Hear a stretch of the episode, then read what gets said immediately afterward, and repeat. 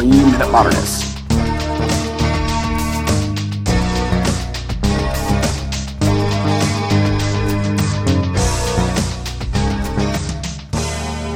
When Thiebaud is doing work today, in his 90s, that not only harkens back to his earlier stuff, but actually, I don't want to say improves on it, but moves it in a new direction that is just phenomenal.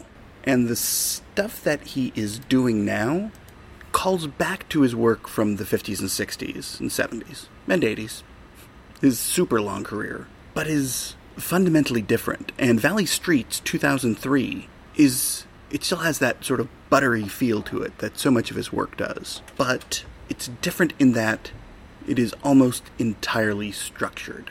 And that may sound a little weird saying that, you know, the work of a specific painter is structured, but it's also true.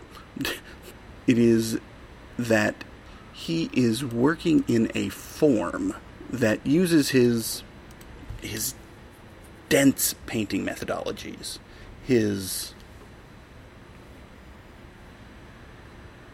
application of paint, but much like in the work that I 100% consider pop art about the staged form of the modern world. This is that staging. It is the idea that we have built structures and forms that are, in essence, a presentation and it's a beautiful work. SFMOMA holds it, I believe. I'm not sure if it's on display at the moment, but it's amazing. It really is. And one of the things I hope we see with Thiebaud's work